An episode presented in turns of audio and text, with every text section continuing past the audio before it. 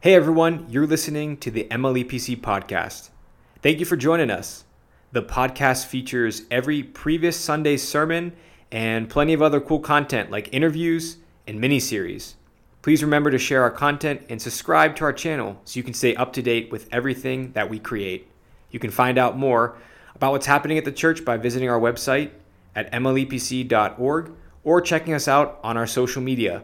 Once again, we thank you for tuning in to the MLEPC Podcast, and we hope to see you at an event soon. Good morning. It's a joy to be with you this morning. The Lord is so gracious. You just look at the weather outside. It's like, wow, as Pittsburghers, where did that come from? It's almost May, and we're rejoicing in one day of great weather. But the Lord is faithful. It's such a joy to bring the Word of God to you this morning. I'm grateful for the opportunity, and we'll start by looking at some scriptures from the book of Numbers, Luke, and the book of John. We will start with the book of Numbers, Numbers chapter 11, verses 1 through 6. Now the people complained about their hardships in the hearing of the Lord, and when he heard them, his anger was aroused. Then fire from the Lord burned among them and consumed some of the outskirts of the camp. When the people cried out to Moses, he prayed to the Lord, and the fire died down. So that place was called Taberah, meaning burning, because fire from the Lord had burned among them.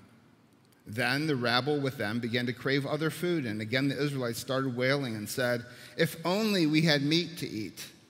We remember the fish we ate in Egypt at no cost, the cucumbers, the melons, the leeks, the onions, and the garlic. But now we have lost our appetite. We never see anything to eat but this manna."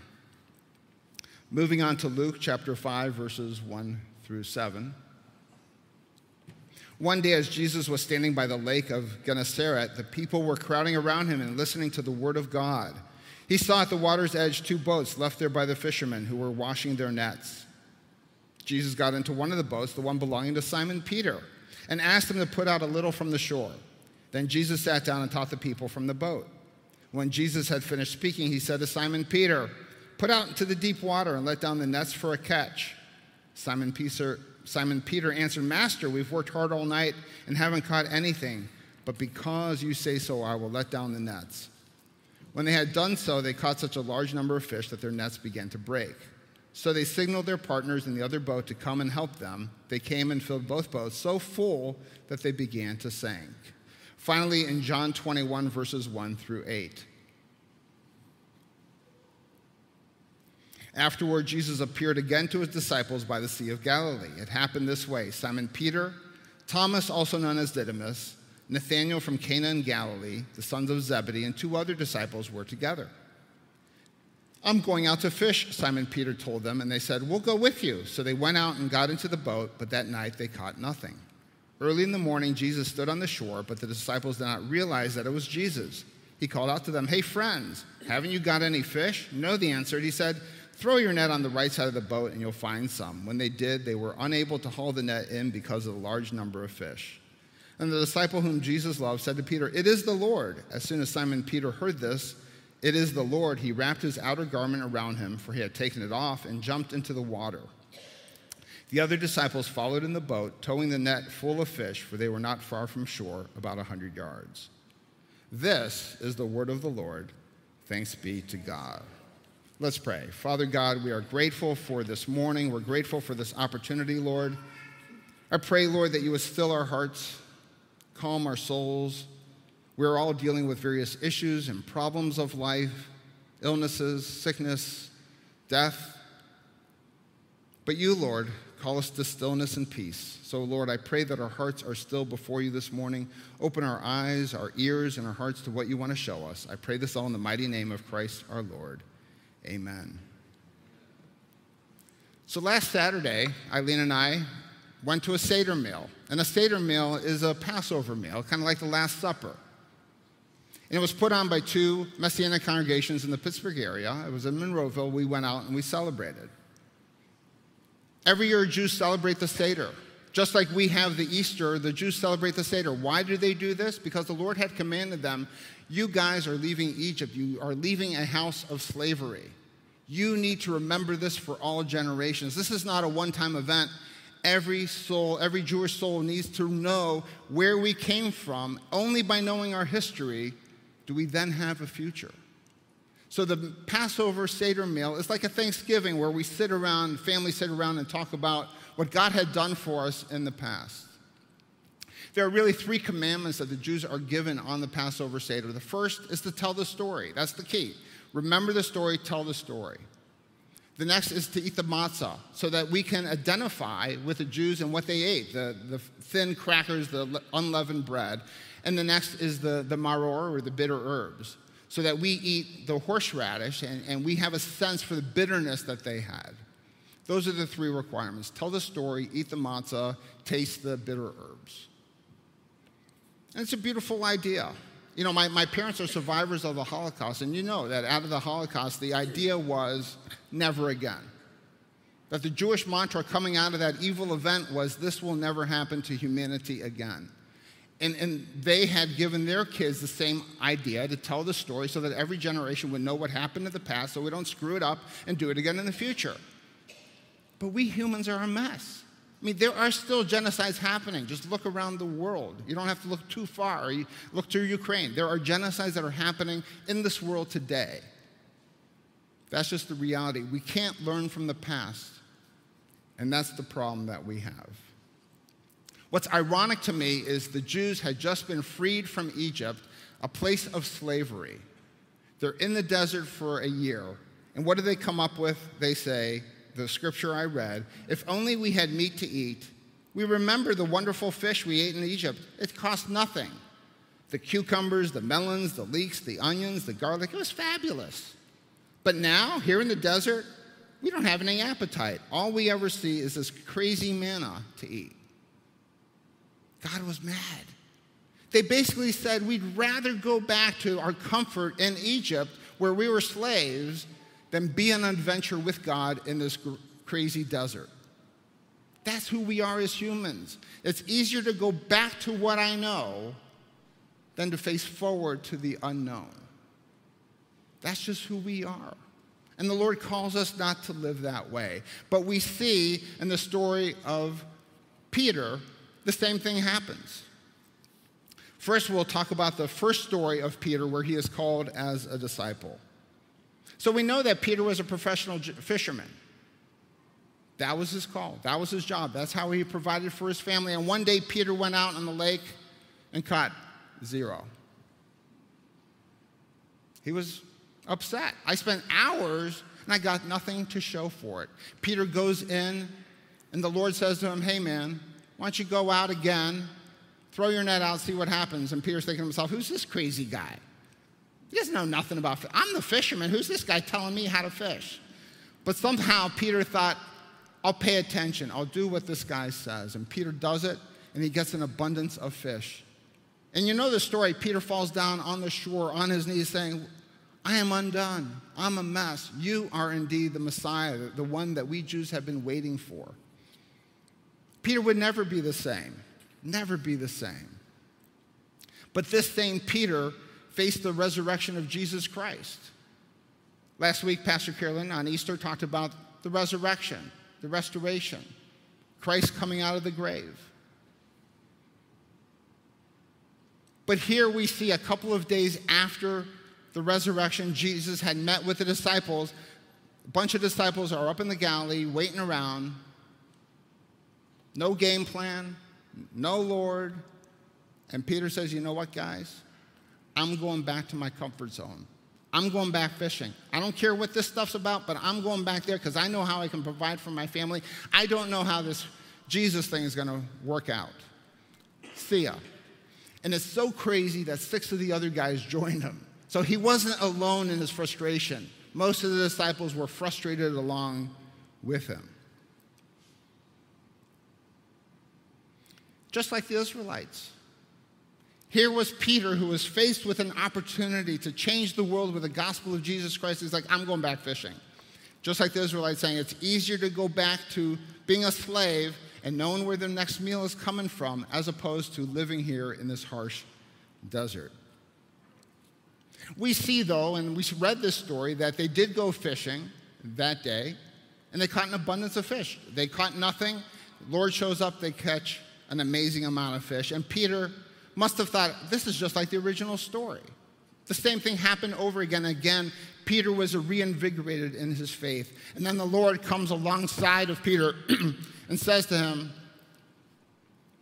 I need you to be a shepherd for these people. Not only the disciples, but the church. I need you to be the leader of this church going forward.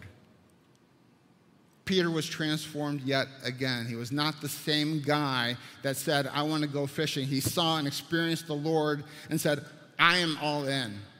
And we see that Peter and John are the heads of the church as we go into the book of Acts. That's the story. That's chapter 21 of John. But what I want to focus on today is risk. I want to focus on comfort.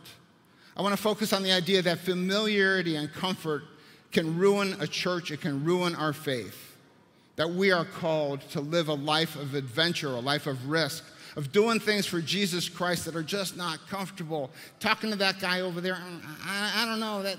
No, we're called to do that. You're talking to a guy who comes from a life of comfort. I was a banker for 40 years. My last interview was in 1987. I started in 1982. In 1987, I had an interview, got that job, and then I had promotions and different steps along the way. God just navigated me through. Mergers, acquisitions, things happened to me, but I would just coasted through. And you can do that in banking. Keep your head down, do a good job, and you can coast through. The Lord does not call us to live our faith life that way. You can pull it off in banking, but you cannot pull that off as a Christian. So what does that mean? We know the central commandments of our faith. Love God, love your neighbor. But loving our neighbor is not being nice. Hey, neighbor, how's it going? That's not love. Love is investing in people, getting to know them, talking to them, hearing their sorrows, hearing their joys, being able to celebrate, being able to cry, entering in others' lives. That's love. Okay, love and happiness are not the same idea, or love and kindness. Love is hard. Love means entering in where the languages might be different, where the color of skin might be different, where their political views might be different. Talking about illness and divorce, death, just the messy stuff of life. It's so much easier to say, okay, that's a lot of noise. I'm going to my TV, see a world. I have my comfort back here. And the Lord says, no, don't live that way. And the way I deal with this personally is when I wake up, first of all, I say, thank you, Lord, for another day. But the next thing I say is, Lord, I'm available. If you need a guy in the South Hills of Pittsburgh to accomplish a task, to meet someone, to do someone, I'm your guy. And I ended by saying, Lord, I want an adventure with you today. I want to have a story by the end of today that when I get home to see Eileen, I have something to share. I saw the Lord work this way today in my life. Most days it works that way. Most days there's a story. If you look for stories, there are stories. You just got to look. But I'm not here to talk about myself today. But you know I love stories. Because I believe stories are important because it connects the theory of the scripture to the reality of life. We need stories where we can see people who practically live the gospel. I'm going to start with the blessing board. Yesterday, Eileen and 7 guys went to the blessing board and we served. What's the blessing board? Well, my dear friend Don, who is with us this morning, is on the board of the blessing board. And he invited us to get a team together and to work there. The blessing board started out of Hebron Church in Penn Hills 20 years ago or so. They then started a warehouse in the Shaler area. They went and had a third warehouse in McKeesport and just opened a new warehouse in West Mifflin. So we went to the West Mifflin warehouse. And basically the blessing board is nothing more than taking used furniture, gently used, and passing it along to someone who has a need. So yesterday, the 8 of us showed up. Tony was the first person through the door. I had the opportunity to be an assistant, which meant I got to talk to Tony and hear her story. So here's a woman, I'm guessing Tony is 65, has 3 grandkids living with her, has 2 of her niece's kids living with her, ranging from 2 to 12, has a handicapped son living with her, has 2 elderly parents living a block away, and she holds a full-time job at a local hospital. I don't know about you, but you hear that story, and it's like, okay, what am I whining about? I mean, here's someone who just is just giving, giving, giving, giving. That's all she does is give to people. And here she came to the blessing board so that we could bless her with furniture. And I love the ministry because the first thing we do is we say, you came here today and it's not an accident. God had led you today to this place to get this furniture. That we want to bless you with furniture. Furniture is not the end. Furniture comes and goes. But we pray that you learn more about our Lord Jesus Christ today. And we talk about the gospel. And we say why God is so important in our lives. We then go shopping with a person. And they can go through and they say, okay, I want a twin bed. I want a mattress, I want a box spring, I want a table, blah, blah, blah. And we then have some carriers who go ahead and load up their vehicle. When that's all done, the team of us gather around, in this case, Tony, and we prayed for her. And we just said, Lord, we pray for Tony and her circumstances, and we pray that the furniture that she has acquired today blesses her family. Everything is done bathed in prayer and all about the Lord Jesus Christ. But what's the point? The point is that the 8 of us could have sat home yesterday and enjoyed the beautiful day with our family on the porch in the park. And we chose to take the risk of going somewhere we know nothing about and serve. Was it going to be fun? Was it going to be lousy? Who knew? But we trusted. We trusted you, Don, that we would have a wonderful experience, and we all did. But that was a sense of risk. That's low risk, but that still was a sense of risk. A dear friend of mine, Bill, told me this week that he helped his boss. Bill works at a local pharmacy, and his boss has a handicapped son. And his boss said, and her name's Barb, and Barb said, I just don't have enough time in the day to take care of my job, take care of my son. Life is just a struggle. And Bill said to her, you know, you don't have to go this alone, that there are ministries, there are government agencies, there are ministries that can help you in your struggle. And Barb said, I don't have time to chase this. And Bill said, I'll help you. I will go on the internet, I'll make some phone calls, and I'll try to see if we can get you some help. Bill went home, a couple of days, compiled a list of agencies, of ministries that could help Barb in her mess. Bill came to work a couple days later, presented this material to Barb, and it's like, Barb, there's hope. And Barb started crying. She's like, are you kidding me? Who would do this? And Bill said, the Lord Jesus Christ has blessed me. As I have been blessed, I am passing that along to you. Barb was floored that someone would take the time to invest in her life to help her try to take care of her handicapped son. That's risk. It would have been much easier for Bill just to go home, watch TV, and do his own thing, but he took time out of his day to help his boss, Barb, to change her story so she could be a more effective mom and a more effective boss in the workplace. I applaud Bill for what he's done. It's amazing, right? Again, these aren't high-risk things. These are simple things that we can do in life to help our neighbors and to help others. But you know, this risk thing isn't just for us alone, it's also for the church. I've said this before, and I'll say it again. This is a great church, but we can be a fabulous church. We have the people, we have the resources. We could do crazy stuff for Christ if we put our mind to it. And I think that risk is one of those elements. It takes risk to reach lives outside of this church walls. That we can continue to use the 1960s model of build it and they will come. I'm sorry, folks, that's not working in America anymore. Building the church and they will come just doesn't work. We need to go to them and pull them in to know the gospel of Jesus Christ. My final story is the outreach to the Afghan families that Sam and Bindu are doing. A few months ago, Pastor Carolyn stood here and said, we as a church need someone who will go pour into the lives of the Afghan families who are showing up in Pittsburgh. And I remember watching Sam make a beeline for Pastor Carolyn. And he said, I'm your guy. I'm your guy. Now, you might think, okay, loving on new Afghan families in Pittsburgh, that's pretty easy. Cut a couple checks, buy a little food, get a little clothing. We're good. No, actually, this is a lot of work. Sam has a full-time job. Bindu has a job. But yet they carve time out of their lives to go, to meet with these families, to bless the families with food, yes. To bless them with furniture, yes. But to spend time with them and sit with them and say, where are you struggling with America?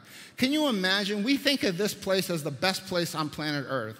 People would be blessed to come to America. Yeah, they are. But coming here, not knowing the language, not knowing a soul is really hard. Can you imagine applying for a job? Because the government only gives them provision in their apartment for 3 months, and then they're on their own. So can you imagine showing up here, and after 3 months, you've got to get a job, have enough income to pay for your rent and for your family?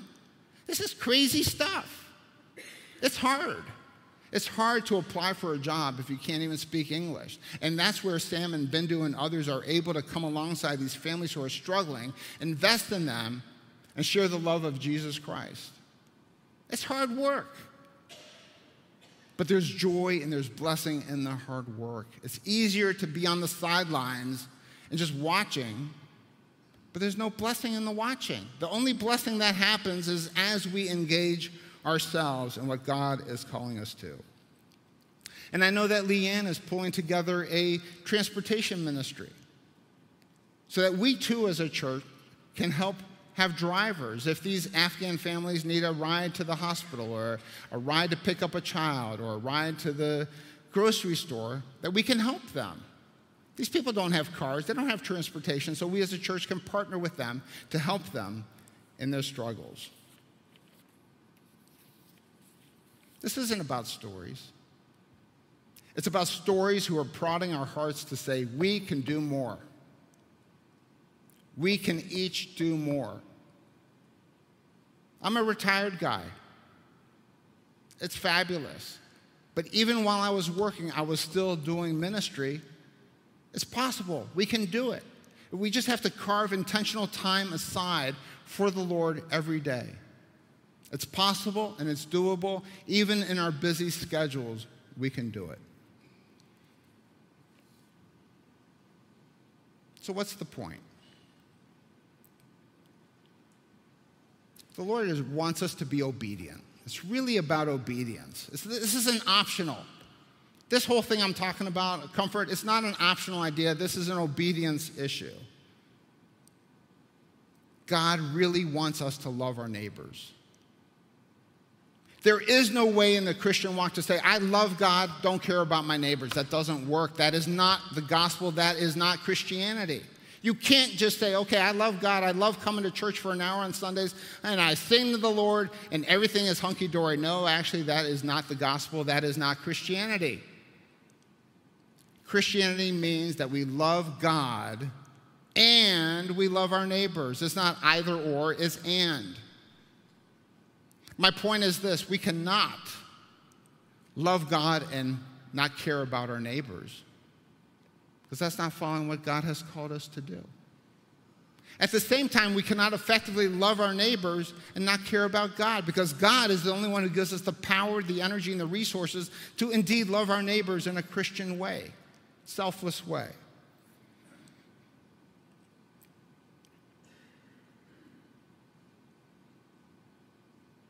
We have a choice.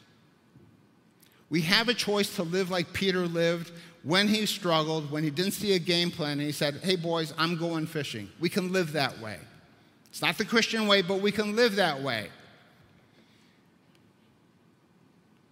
Or we can live with the approach of, yes, I will be a fisherman, but I will fish for souls. I will fish for the lost. I will be a fisherman of men.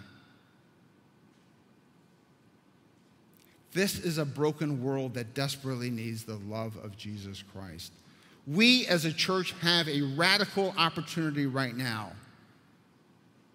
Community, truth, stability, and hope. That is what we have. We have an ability to reach the world with the truth. A dying world that is lost. And we can do it if we get out of our comfort zone and choose to follow the Lord Jesus Christ. Let's not be fishermen like Peter. I'm going fishing, boys, but let's be fishermen for Christ. Amen? Amen.